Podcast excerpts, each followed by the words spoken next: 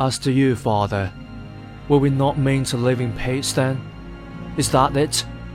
Are we born to argue, to fight?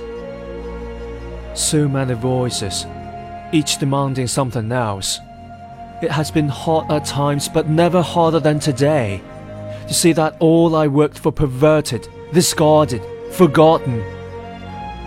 You would say I've described the whole of history, father. Are you smiling then?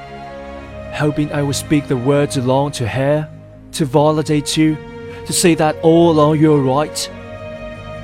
I will not. Even now faced that I'm with the truth of your cold words, I refuse, because that I believe things can still change. I may never succeed, but we will not stop.